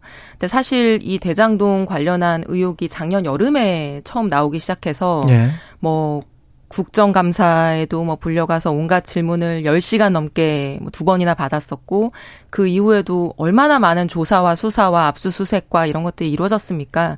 근데 아직까지도 지금 1년이 훨씬 넘은 지금 이 시점까지도 이재명 대표가 이 문제에 연루됐다라고 하는 직접적인 물적 증거나 진술 증거가 하나도 나오고 있지 않잖아요. 네. 그래서 뭐 주변 인물들이 뭐 기소가 됐다, 구속이 됐다, 뭐 이런 이유만으로 이재명 대표가 뭐 연루되었을 것이다. 뭐 혐의가 있을 것이다 이렇게 얘기하는 것은 음. 뭐 의심에 불과할 뿐이고요. 사실 수사는 지켜봐야 된다고 생각합니다. 그러니까 정진상 실장이 뭐 어제 조사받고 지금 구속영장 청구된 산, 상태인데 네. 재판은커녕 뭐 아직 기소도 되기 전 상태에서 우리가 사건의 실체나 증거도 모르는 사람들이 사실 이 문제에 대해서 정확하게 음. 분석하거나 얘기하기는 어렵다고 생각하고요. 저는 수사를 조금 더 지켜보면 뭐 많은 것들을 알게 되지 않을까 생각합니다. 근데 검찰에서 이야기하는 정치적 공동체라는 그 단어, 정치적 공동체라는 그 단어가 법률적으로 기소가 돼서 이재명 당대표가 기소가 되고 연루가 되려면 어떤 고리들, 어떤 팩트들 뭐가 필요하죠? 법리적으로 제가 잘 몰라서 여쭤보는 겁니다. 예. 정치적 예. 공동체라는 표현은 저도 이번에 좀 처음 들어본 예, 것 예. 같아요. 예. 과거에 박근혜 전 대통령 국정농단 사건에서 그때 이제 예. 경제 공동체 그거는 뭐 뇌물이라거나 이런 이제 금전적 이익을 받았을 때뭐 음. 뭐 경제적인 어떤 이해관계를 공유하고 있는 이제 사람이면은 뭐 이 사람이 받은 걸로 볼 수 있다 이제 이런 법리였는데요. 정치적 공동체라고 하는 거는 이게 이제 뭐 정치 자금과 관련해서 수수한 것이라고 한다면은 어, 이런 뭐 연결고리가 될 수 있다 이런 의미로는 보이는데요. 법리적으로는 조금 더 정돈돼야 되는 개념이 아닌가 싶습니다. 예, 지금 그 이게 왜 그러냐면요. 예. 그 업무상 배임 때문에 그러는 것 같아요. 업무상 배임 때문에. 예, 왜 그러냐면은 대장동이나 지금 미래 신도시의 구체적인 내용들이 나오고 있는데 음. 사전에 사업자를 다 선정했다는 거예요. 아 사전에 사업자를 예, 사전에 사업자를 선정하는데 그 선정하는 과정에서 뭐냐면 그 정진상 네. 실장과 그 이재명 대표가 어떤 역할을 했는지가 지금 그 남욱 변호사나 네. 그 유동규에 의해서 지금 다 얘기가 나오고 있거든요. 어. 그럼 결과적으로 이들이 왜 이런 일을 했을까? 음. 사실 정진상하고 그 이재명 대표 간의 관계성이 나오질 않으면 음. 사실은 이 업무상 배임의 이 부분에 대해서 설명이 안 되거든요. 그러면 결국 공동의 이익 그 공동의 이익은 뭐냐? 정치적 공동체. 아마 이런 부분으로 그 설명을 일단 영장에 설치한 것이 아닌가. 예, 그렇게 보고 있습니다. 검찰 논리는 그거군요. 그러니까 음. 그 성남시장 되고 경기도지사 되고 나중에 뭐 대권까지 꿈을 그때는 꿨는지 안 꿨는지는 모르겠지만 뭐 이렇게 해서 어 어느 어떤 치적이 되면 치적이 돼서 이게 일이 이렇게 진행이 되면 아니 치적이 아니고요. 네. 말은 정확하 말씀은 음. 정확하게 그 뭐냐면 음. 정진상이 저수지라는 얘기를 하잖아요. 무슨 저수지. 얘기냐면 어. 업무적으로 이 누군가에게 특혜를 주는 겁니다. 어. 사전에 사업자를 선정한다는 거는 네. 그러면 그들로부터 무슨 대가를 받겠습니까? 치적의 문제가 아니라니까요. 무슨 아. 대가를 받아야 되잖아요. 그렇죠. 근데 그 대가를 현금으로 보통은 받고 싶을 거잖아요. 그렇죠. 근데 수백억을 어떻게 현금으로 만들어요? 아. 당장. 어렵잖아요. 그러니까 저수지에다가 담아 놓는 거죠. 그 700억 말씀하시는 네, 거예요? 네, 네. 아, 바로 그러니까 그게 그런, 그런 저수지 그런 부분인 거예요. 확실한 고리가 있어야 된다는 네. 거죠. 그러면 네. 700억이라는 그 부분을 약속을 했다라는 게 지금 음. 김만배 쪽에서도 아마 나오고 있을 것 같아요. 음. 그러면 그런 부분을 저수지에 묶어 놓는 겁니다. 그러면 언제든지 그 저수지에는 아니, 잠깐만요. 아니요. 저수지에는 그, 이재명도 있다? 당연하죠. 그게 이재명 대표를 위해서 묶어놓는 거죠. 저수지에다가 돈을. 이재명 그러면 대표를 위해서. 이재명 대표가 앞으로 어. 시장이 어. 되고 다시 또 도지사가 되고 예를 들면 어. 정치적으로 이제 대통령이 될 수도 있고 아마 꿈을 꿨겠죠. 네. 그런 걸로 나갔을 때 돈이 필요하면 필요할 때마다 돈을 저수지에 꺼내서 쓰는 거죠.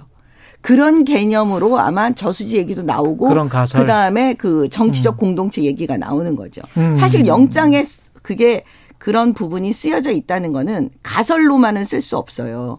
왜냐하면 음. 판사들이 기록을 다 보기 때문에 예, 예. 기본적으로 그 디테일한 증거가 없으면 예. 사실은 그냥 쓸 수는 없습니다. 그냥 소설을 쓸 수는 없어요.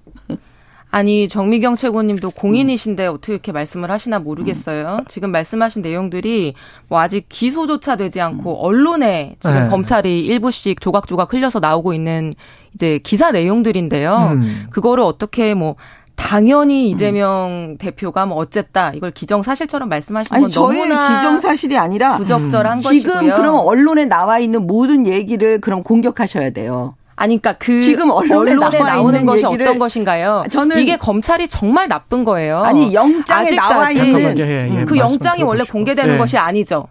그게 공개되는 것이 아니죠. 아니 지금 망신주기 뭐 수사를 하면서 네. 망신주기를 위해서 언론에 아주 조각 에 불과한 이런 사실관계들을 흘리고 이게 마치 기정사실인 것처럼 그렇게 해서 야당 대표를 뭐 이미지화하고 음. 악마화하고 지금 이게 이제 검찰의 수법이고 이제 행태인데요. 지금 원래 피의 사실 공표는 금지돼 있고요. 영장 청구서는 공개되는 서류가 아닙니다. 근데 거기에서 뭐 영장이 뭐 증거가 없으면 소설을 못 쓴다고요? 뭐 판사들이 기록을 다 본다고요? 압수수색 영장이나 구속영장 청구할 때는 그 구속의 사유가 되는 압수수색의 사유가 되는 거에 대해서만 첨부를 하는 것이지 예. 그 사실에 해당하는 모든 기록을 제출하는 것이 아니고요. 음. 거기에 수사의 필요성이라거나 구속의 필요성이 있는지 여부를 판사가 긴급하게 판단하는 것입니다. 예. 그래서 영장 청구서에 있는 내용이 전부 다 사실일 것 같으면요. 우리나라에서 무, 무죄 나오는 사건은 없어야 됩니다. 그잘 모르시고 얘기하시는 것 같은데 보통 사람을 구속하거나 압수수색을 할 때 영장을 청구하는 그 단계에서부터는요. 음. 그 피의 사실 공표죄가 해당이 거의 안 돼요. 관행적으로. 그때는 언론에서 다 쓰고 있습니다. 그래서 영장 뭐 청구 내용이 뭐 공개돼서는 안 된다. 그런 법은 없어요. 보통 그 정도 되면 어느 정도 이제 국민들에게 그 알려드립니다 언론이. 예. 근데 그렇기 뭐 때문에 뭐 그 검찰의 주장인 거는 맞잖아요. 아니 지금까지 예. 그 관행이 그런 식으로 아니 말씀하신 거에 제가 예, 예, 예. 얘기를 하는 거예요. 예. 영장 공, 영장 청구가 공개되는 것이 아니다. 음. 이건 잘못된 말이고요. 음. 피의 사실 공표죄다. 이것도 잘못된 말이에요. 왜냐? 음.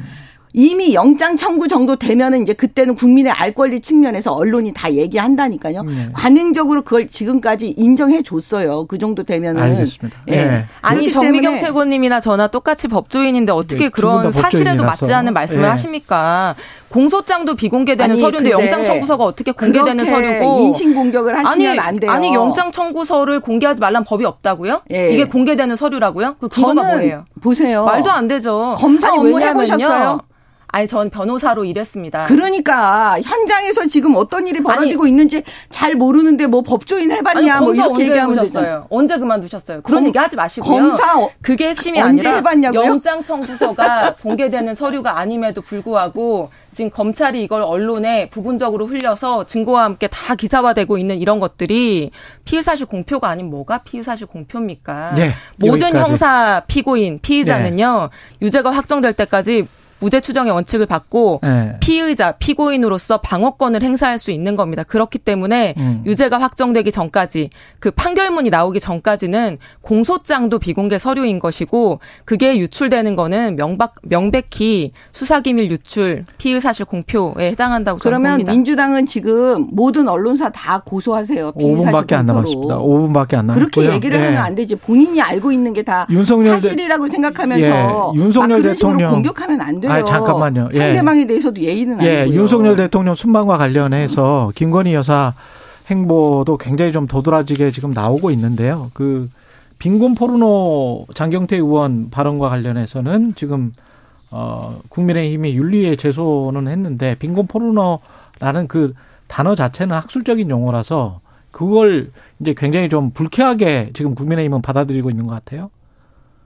아니 그 상식적으로 불쾌한 거 아니에요? 아니 음. 이게 학술적인 용어니까 음. 괜찮다 그게 말이 됩니까? 학술적인 용어를 그렇게 아무데나 모욕적으로 막 쓰면은 그게 용납이 되는 건가요? 모욕적으로 썼다. 예, 빈곤 포르노라는 말을 포르노라는 말을 막 그런 데다 막 붙여요.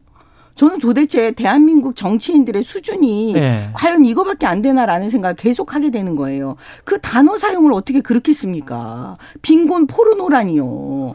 세상에 이게 그, 외교적인 문제인데 예, 사실은 예, 예. 아니 영부의 대통령 대한민국의 대통령 음. 부인이 그곳 음. 나라에 가서 아픈 아이 예? 아픈 아이 보살펴주고 돌봐주고 예를 들어서 관심을 가져줬어요. 그러면 그곳 나라에서는 어떻게 볼까요?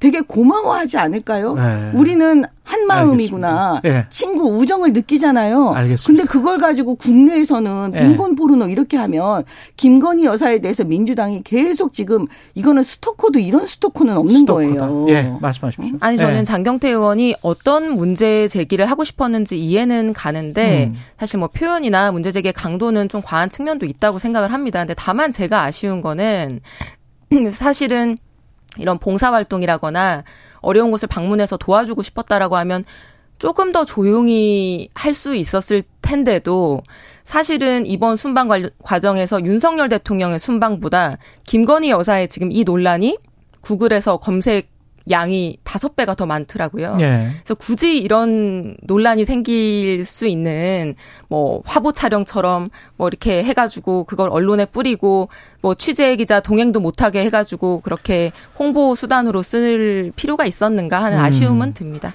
팔짱을 낀 건 어떻게 생각하세요? 대통령에게 바이든 대통령.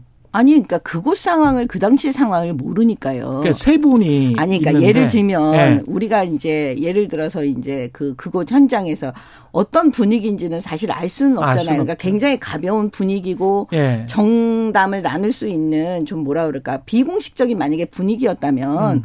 지금 만남이 한두 번이 아니잖아요. 그 전에 음. 한국에서도 만났고 그다음에 또 만나고 이러니까 더 친근함을 느낄 수 있으니까 그냥 자연스럽게 팔짱을 낄 수도 있는 거지. 그걸 가지고 그 빈곤 포르노하고 똑같은 거예요. 계속 똑같은 거다. 김건희 여사가 뭘 하면 그냥 다 트집을 잡아서 과도하게 공격하는 거. 음. 이제는 그게 너무 피곤해지는 거죠. 국민들도 저는 그렇게 상식적으로 지금 받아들일 거라고 봐요. 이제 음. 민주당이 계속 이런 식으로 하면 어 저는 그게 민주당한테 도움이 될까요? 음. 저는 그냥 좀 조용한 내조 하셨으면 좋겠어요. 주목하고 있는 거 뻔히 아는데 왜 이런 예. 논란을 자꾸 만들까요? 예. 그리고 저 국정조사는 여전히 지금 정명 최고위원도 반대를 하시는 거죠. 국정조사 자체를 반대하진 않아요. 음. 일단 수사 그 수사가 다 끝나고 나서 음. 이제 그 부분을 어떻게 바라볼 건지 부족한 부분에 대해서 여야가 합의해서 국정조사를 할 수 있죠. 근데 음. 국정조사를 빌미로 해갖고 지금 밖에 나가서 서명운동 하잖아요. 저는 결국은 뭐냐면 이거는 이재명 대표 방탄하려고 하는 게 아니냐 이런 아, 생각이 들어요. 방탄용이다. 그게 왜 그러냐면 국정조사는 지금이라도 거리에 안 나가시고 그냥 단독으로 국회에서 할 수 있어요 민주당이. 그냥 해라. 네. 왜냐하면 네. 검수완박 법안 그냥 해라가 아니죠. 네. 검수완박 법안 처리할 때처럼 하면 되는 거잖아요. 네. 근데 그렇게 안 하고 지금 밖으로 나간 거는 네. 결과적으로는 이재명 방탄하려고 저러는 거 아니냐라고 네. 의심의 눈초리로 바라보는 거죠. 아니 국민의힘은 그 12구 참사 가지고 정쟁하지 말자고 하면서 네. 전혀 관련 없는 국정조사하고는 관련 없는 이재명 방탄 얘기를 꺼내는 거 보면은 음. 실제로 이걸 정쟁으로 끌고 가고 싶어 하는 건 국민의힘인 것 같고요. 예. 민주당이 지금 이 국정조사 관련해서 서명운동 진행하는 것은 음. 국회에서 단순히 다수당으로서 이걸 밀어붙이는 것이 아니라 국민들을 설득하는 과정들을 더 폭넓게 거치겠다는 것입니다. 네. 여기까지 하겠습니다. 예. 정미경 국민의힘 전 최고위원 그리고 이소영 민주당 의원이었습니다. 고맙습니다. 두 분. 네. 감사합니다. 예. 11월 17일 목요일 KBS 일라디오 최경련의 최강 시사였고요. 오늘은 여기까지입니다. 저는 KBS 최경련 기자입니다. 내일 아침 7시 20분 내일 금요일이죠. 예. 다시 돌아오겠습니다. 고맙습니다.